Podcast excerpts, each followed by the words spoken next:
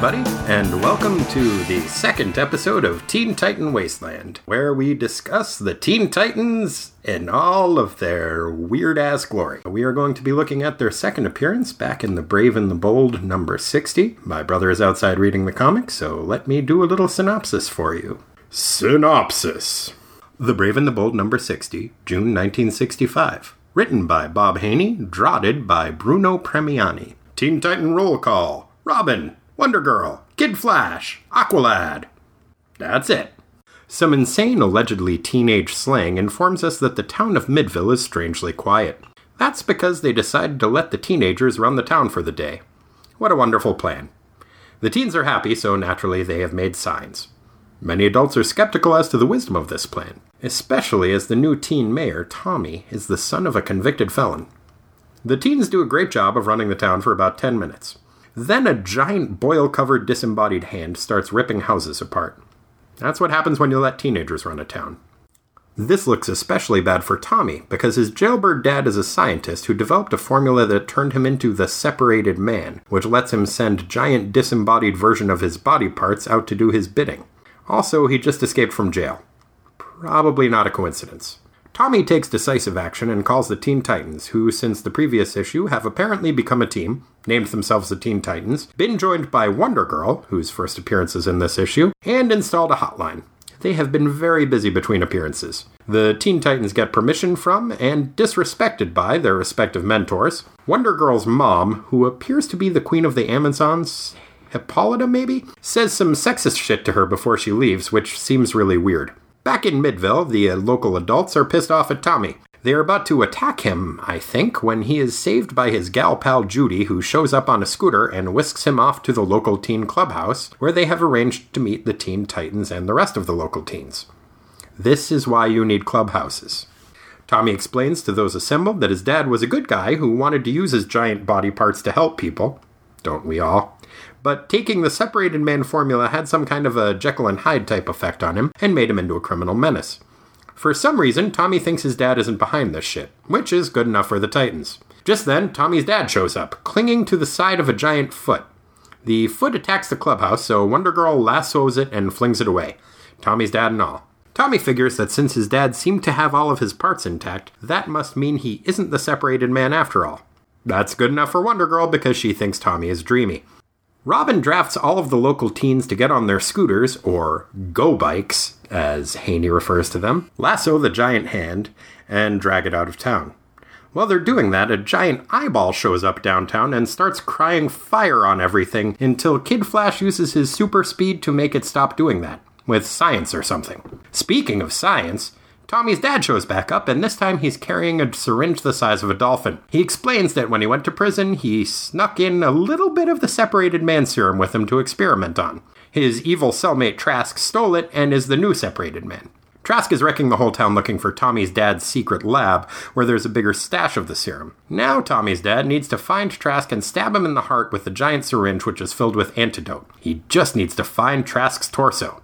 Good plan! But I've got some bad news, Tommy's dad. A giant disembodied ear has been listening in. Tommy and his teen pals play Beatles music real loud until the ear runs away. Wonder Girl fights a giant mouth and an eyeball while Kid Flash chases some giant feet around. Tommy's dad decides to tell Robin where his secret lab is for no particular reason. It is in an abandoned lighthouse. Of course it's in an abandoned lighthouse. Shockingly, another giant ear has overheard their conversation. Who knew they traveled in pairs? Trask assembles his whole giant body and starts wading through the ocean towards the lighthouse. Aqualad, finally having something to do, leads a team of whales and surfing teens in a headlong charge at the behemoth while Wonder Girl lassos his arms from the sky. While Trask is distracted by being pelted with teenage surfers, Robin swims underwater and stabs Trask in the heart with a giant syringe. Everyone surfs home and Tommy's dad goes back to jail. There is a general consensus that teens are the best. Hooray? End synopsis. All right, and uh, joining us again is my good for many things brother, Corey. Hey, everyone. It's Corey's birthday today. Wish him a happy birthday. Thank you. Corey, as a birthday present, just finished reading Teen Titans number sixty.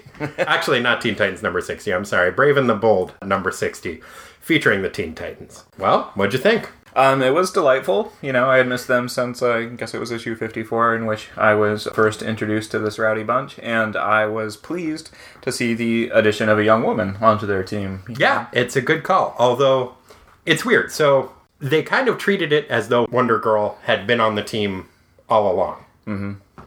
What are your thoughts on the introduction of Wonder Girl to the team? Well, I don't know so much about the introduction to the team, but... Um, they did go through the same routine of basically securing permission from all of their adult superhero right. counterparts before they could go fulfill the mission. And the way that uh, Wonder Woman basically gave her the send-off was to, you know, it, it, it's a sign of the times, is still being in the sixties, I think. Uh, right? I do have to slightly correct you, because Wonder Girl, Wonder Woman is standing in the background just waving, mm. and it's Wonder Girl's mom who gives her the send-off. Oh. That I and I, I think she's supposed to be Hippolyta, the Queen of the Amazons. At least that's what it looked like. She's the one in the um, sort of toga. Yeah. But yeah, says some weird sexist shit as she leaves and is just like, bye, Wonder Girl. Remember, women are terrible. Yep. You're probably bad at everything. Yep. And she's like, oh, Mom, you're so stupid. Women are great. Uh, I'm paraphrasing, but really I'm only paraphrasing slightly. Yep. Okay, what's weird about the introduction of Wonder Girl in this issue is, well, there's a couple of things. First of all, on the cover of the issue, in the little head bubble that she appears in, she looks like she's shrooming or something. Like, her eyes are huge and just, like, fully dilated, and she just looks zonked as hell. No, man, she's pinning hard. Like, that's, uh, there's some serious, like, speed or something going okay, on. Okay, my bad. You're right, because her pupils are tiny, not enormous. Yeah. Um, her eyes are enormous. See, this is why we bring my brother in. So that he can tell us what drugs Wonder Woman appears to be on on the cover. The other weird thing about Wonder Girl's inclusion in this is not only do they just kind of treat it as if, um, was Wonder Girl, what is Wonder Girl on the team before? I don't remember, probably. Eh. But they also forgot, not only wasn't she with them on their last adventure, there was not until this issue a character named Wonder Girl. Mm. This is her first appearance in comic books. Ever. Yeah. And they just... It it really is just like, hey, is there a Wonder Girl? I don't know, probably. Let's, I forget. Let's just go as if there was. Mm-hmm. There's no introduction to her as a character. There's no origin story. There's no backstory to her. It's just like, I just assumed, hey, there's Wonder Girl. Yep, always, always been there. Yep, there had been appearances of a Wonder Girl before, but it was Wonder Woman when she was a girl. Mm. And as Wonder Woman is appearing with her in this, and it's in the timeline and everything, that's clearly not the case here. This is a new character named Wonder Girl, and it's her first time showing up, and it really is just treated like, I, I think there's probably a Wonder Girl. Okay, just put her in, and she'll be exactly what you would assume Wonder Girl would be. So about her powers, she... Am I wrong in that she can fly? She certainly appears to be flying. Yeah. Whether or not Wonder Woman can fly has gone back and forth a bunch over time. I think they had it for a while that she could control air currents, and so she could kind of glide slash fly, which is weird that they bothered giving her an invisible jet, but they did. Yeah. I remember um, the jet. So that's Wonder Girl's deal. Also, I would just like to point out that on the cover, the cover art, in my opinion, is way better than the interior art.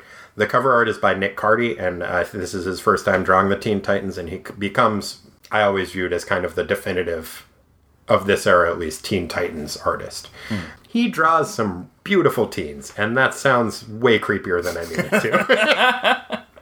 Although, on the... Did, so he did the sort of side panel where it's got each of their faces. I'm not sure if he did the side panel. I know that he did the the main thing. I think the side panel is actually still Bruno Premiani's work. Because... Mm.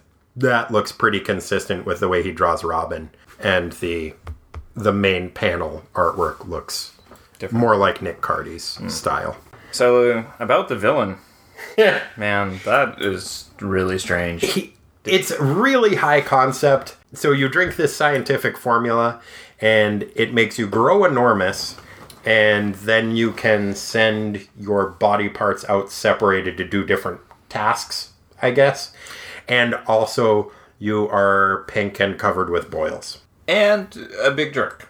Oh, yeah, yeah. It scientifically turns you into a big jerk. And try as he might, the scientist who got locked up for creating the thing was unable to edit out that jerk molecule. Oh, no. It, it's it's probably bonded to the growth enzyme. Yeah. I don't want to get too scientific here. Right. But probably the jerk enzyme and the...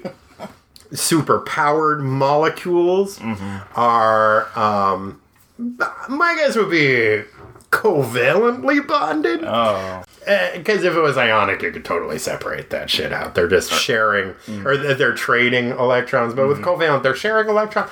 Way more complicated. Uh, that's how science works, Corey. Yeah, those words are big. Thank you. You're welcome. I think, speaking of words, we are getting a little bit ahead of ourselves because mm. I was delighted to note that once again in this issue, pretty much from the start, teenagers are carrying picket signs. Mm-hmm. With things that they like. The teens get to take over the government, and so their picket signs read... Was it teens the, the most? Uh, I believe it's government the most. Oh, that's yeah, right. Gov- government the most, and government is abbreviated in cool hip slang to G O V apostrophe T. Teen town for a day, and go teens go. Mm, go. Which I think is carried by the teens, but that may actually be carried by the people who oppose the teens. Like, go be, away. Like, go, teens, go. no, no, or it I could be teenagers carrying and saying, go, teens, go. Yeah, no, they're they're into it. They had a good turnout. and But there were people who were against them, and my favorite of mm. which is the guy who says, uh, he, he's basically just saying that, yeah, Tommy's dad is a jailbird, and so we can't trust Tommy. But a lot of people that have gathered are just being like, eh, I don't care for teens. I don't think this is a good idea. One of whom... is wearing a jacket that the back of which says Standard, which I think is meant to be like stand. He works for Standard Oil, or he has a, a blue-collar job of that type, some mm. company that says Standard. Mm. But I choose to believe that he just bought a jacket that says Standard on the back because he likes things just the way they are. That's right. That's I like right. things regular. Mm-hmm. I think he was probably looking for one that said regular. Mm-hmm. Also, the slang that they use is once again... in classic Bob Haney style, bonkers. Mm-hmm. I'm going to read some of it, describing the fact that the teen, the town is empty because the teens are all busy running the government. On the Midville town beach, the surfboards are racked up and dry. Nobody, quote, goofy foots, unquote, down the, quote, big green walls, end quote, of surf. At the twist parlor, no one rocks to the Watusi, the swim, the monkey, or the frug. And at Howie's Honda Haven, the, quote, go bikes, end quote, stand with empty saddles. Where's all the action? Down at the town hall. Natch, not everyone in Midville digs the scene. So... short for naturally. Oh, totally. I couldn't figure that out Natch. When I was reading it. Natch actually got used a lot. I don't know if it got used in actual slang, but it got used in comic book slang a lot. Mm. It was something that uh, across town from D C at Marvel, Stan Lee mm. used the word natch a lot. But yeah, this the slang in this issue is great. I love referring to Honda uh, Honda scooters, and they are never just called scooters. They are always Honda scooters or mm. go bikes or Hondas. I appreciate that because I have owned a few Honda Go bikes in my time. I, I have one right now. It's a piece of shit. It never runs properly, but there's no way I, I'm not calling it a Go bike from now on. The irony. Yeah, the, the slang's bizarre. The villain is fucking weird as hell. Very... It's ugly. Very high concept. Mm-hmm. Yeah, the parts, especially, the my favorite thing about this villain is that, you know, other than just being a real creep, he uses his disembodied eyes and ears to, like, float around and spy on people and eavesdrop on them. It's crazy. And to cry fire on them. Yes. Which is, again, seems inconsistent with his power set. Mm-hmm.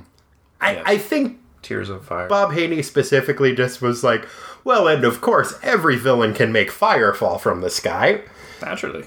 Like, right. If you control weather, you can make fire rain on you. And if you can grow your eye real big, you can cry fire on people. Mm-hmm.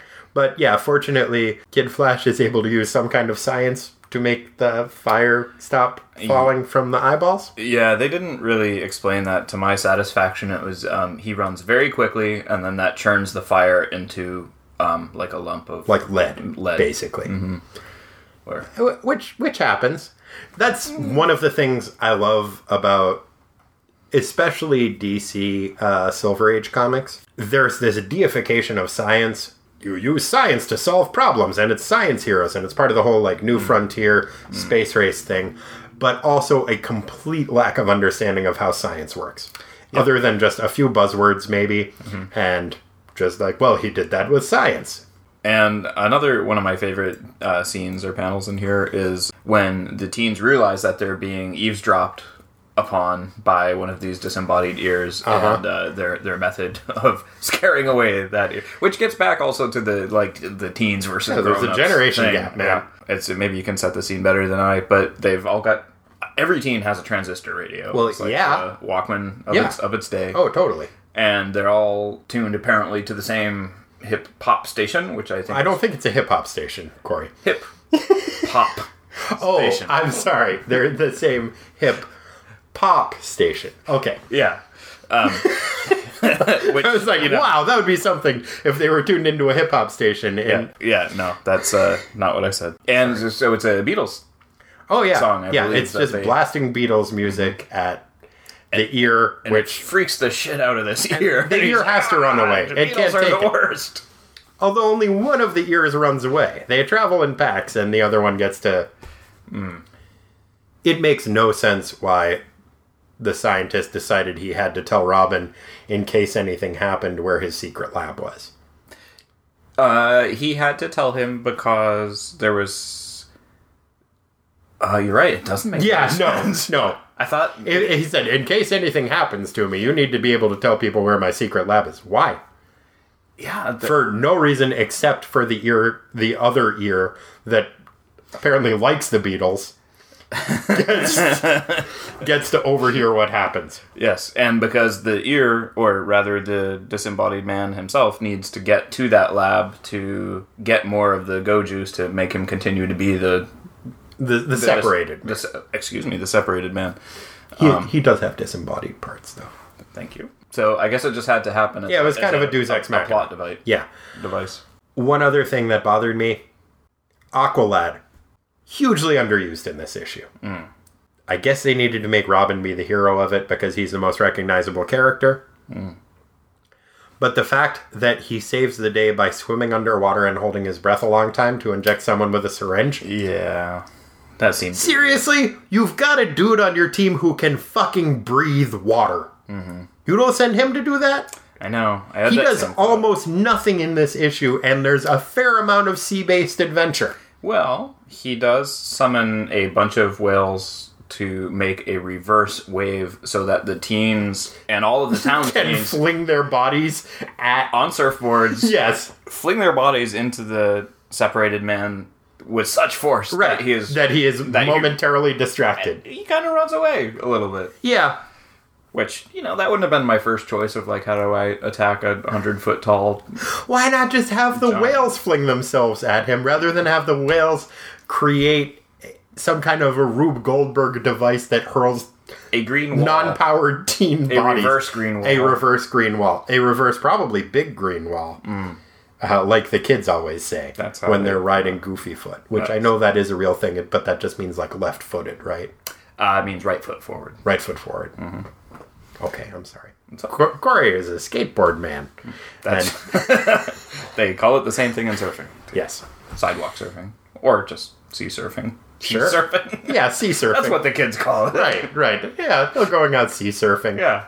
There's a real Gulliver thing, too. Did, like, where did all these lassos and, and ropes come from? Like... Wait, how is that a Gulliver? Oh, because in Gulliver's Travels, where did they get all the rope and lassos? Well, also, like, so... Um, Wonder... I think in Gulliver's Travels, they're... They probably had rope and lassos. They're a whole civilization.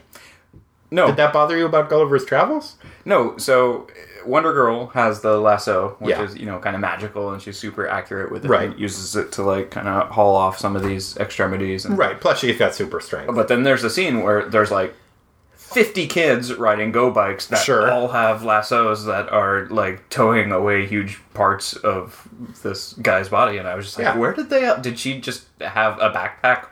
full of my guess is Robin or... probably had that ah uh, he he he's he's got a bag of holding yeah that's true like his old man or his right. mentor I right. guess yeah no Batman's not his dad well, it's not until current issues that Robin is Batman's son. Mm. Good to know. And it reminded me of Gulliver in the sense that it's like a, a bunch of like little people like using, using ropes, ropes to, to do something. Fight a big person. Yes. Okay. I get that. And I didn't care for it. You're more of a modest proposal man if you're talking uh, Jonathan Swift. Yeah. There, there is uh, later a scene in a different comic where all the Teen Titans are eating Irish babies. Whoa. That's what happens in A Modest Proposal. It's another Swift story. Yeah. Um, Thank you for that. That doesn't really happen. I'm, I'm sorry. So I, I didn't actually doubt you at all. That is what a classical education does for you. Yeah. Yeah. Which I don't have. Anywho. Okay, so who is your favorite Teen Titan in this issue? My favorite Teen Titan in this issue is uh, Wonder Girl. She just kicks kicks ass and has all those magic lassos and is like flying around and is super strong and um, you know, she's pretty cool. Doesn't listen to her sexist mom, the Queen of the Amazons. Yeah. Yeah, not at all. She's yeah. a strong female character, and, um, you know, yeah. Yeah, she's pretty great. I did like when she decided she had a crush on Tommy, and Tommy's girlfriend is just like, I don't care if she does have superpowers. If she doesn't stop making eyes at Tommy, I'm going to rip her ponytail off. Yeah, that seemed harsh. That's a nice... It, it's something that Haney, I, I think, is going to continue to set up, because mm-hmm. in the first issue, it's Kid Flash getting jealous of all the girls liking Aqualad. Mm-hmm. This issue didn't seem like all the girls love Aqualad. And so Tommy is the, the son of the scientist who's locked up for accidentally creating the separated man monster. Well, he created the monster on purpose. He didn't know it was a monster. He wanted to use it for good. Correct. And and so his son, Tommy, the son of a jailbird, sure. is, is the teen that somehow becomes mayor of the town for a day. Yeah, because the, they decide to let the teens run things for a day. And and so the panel, and like when he's, he's first sitting there at the desk and he's like, oh man, this is pretty heavy, like I don't know if I can handle it. And uh, the character that we later find out is his girlfriend is like, mm-hmm. oh, it's going to be fine, and like gives him a kiss on the cheek. And the way that it was drawn, I was like, that's either like his mom. Really? Or, or his girlfriend, because there's... Some of the drawing of the, the teens, you know, sort of like kind of wavers back and forth between... between how adult and childlike they are. Yeah. It's that is something that happens with Premiani's art. Like, Kid Flash looks like he's probably about sixteen or seventeen. Mm-hmm. Robin consistently looks like he's about nine years old. Yeah. And maybe they are different ages. It, it does. There are huge differences between like what a thirteen and an eighteen-year-old look like. Mm-hmm. They're all teens. Or even nineteen-year-old. Mm-hmm. Could could be that they're nineteen. Yeah, I don't think true. They are. No. Um, I was relieved anyway to find out that the blonde, that, that the was, blonde his girlfriend. was his girlfriend. Yes, yeah. So I was getting you're getting a little un- skeeved out. Yeah, yeah. With that. Understandably so. Yeah, did we talk about the signs, the government the most? And we did. Okay, good, because mm-hmm. those were great, and I love that teenagers still make picket signs for every event. Mm-hmm. I was a little bit disappointed it didn't end with it. But I also did love that uh, everybody used the teen clubhouse that they had as mm-hmm. a town all the time. And you can see why Hatton Corners wanted to make a clubhouse. Yep. It's yep. very useful. Yep. No, it was a good sort of continuity of, you know, even though that this was set somewhere else, it, it had a really kind of yeah, similar start. It was. It was I mean, comforting. Clearly, I, f- I feel like this was supposed to be a West Coast town. There are some palm trees. Mm-hmm. Surfboards. Surfing. They really went whole hog with the let's let teens run the town for Teen Government Day. Mm-hmm. Like, it wasn't just a figurehead thing. It, it was not just window dressing. They had teens directing traffic, and presumably oh. teens were also filling other police roles. They were hauling garbage, cleaning statues. And really, for about ten minutes, they did a great job. Well, until Mister Separated Man shows up, and of course that's the perfect opportunity for the haters, like the dude in the standard jacket. To be right? Like, oh, these kids are the worst. He I've just ever likes been. Things regular. I totally want a standard jacket now to go with my this more chores, less play T-shirt. It's a solid platform. Yeah, yeah. So that was the Brave and the Bold number sixty. Um, any other thoughts? Um, I just hope that it continues in this vein of almost psychedelic. Weirdness, yeah, and you know, kind of just these inexplicable things happening, really for no other point than to drive the story forward, right? And yeah, it's enjoyable. It's great. It really, I, I will say, the Separated Man, a very high concept bad guy, and kind of a cool concept. Really, never explains why he's covered in boils. It's, it's that. Uh, it's the covalent. Oh, right, covalence. covalent bonds. If he was ionically bonded. No boils. Smooth skin. Like a baby. Like, yeah. Oh, all right. Well, thank you once again for joining us. And we will be back next week with, shit, I got to look it up. It's either a showcase issue, which I think it is, or it might be the Teen Titans number one. I think that it's an issue of Showcase, but I got to look up which one. Uh, but we will see you next week. Uh, you'll be back and join us, Corey? Of course. Excellent. Bye. Have fun. And they know it.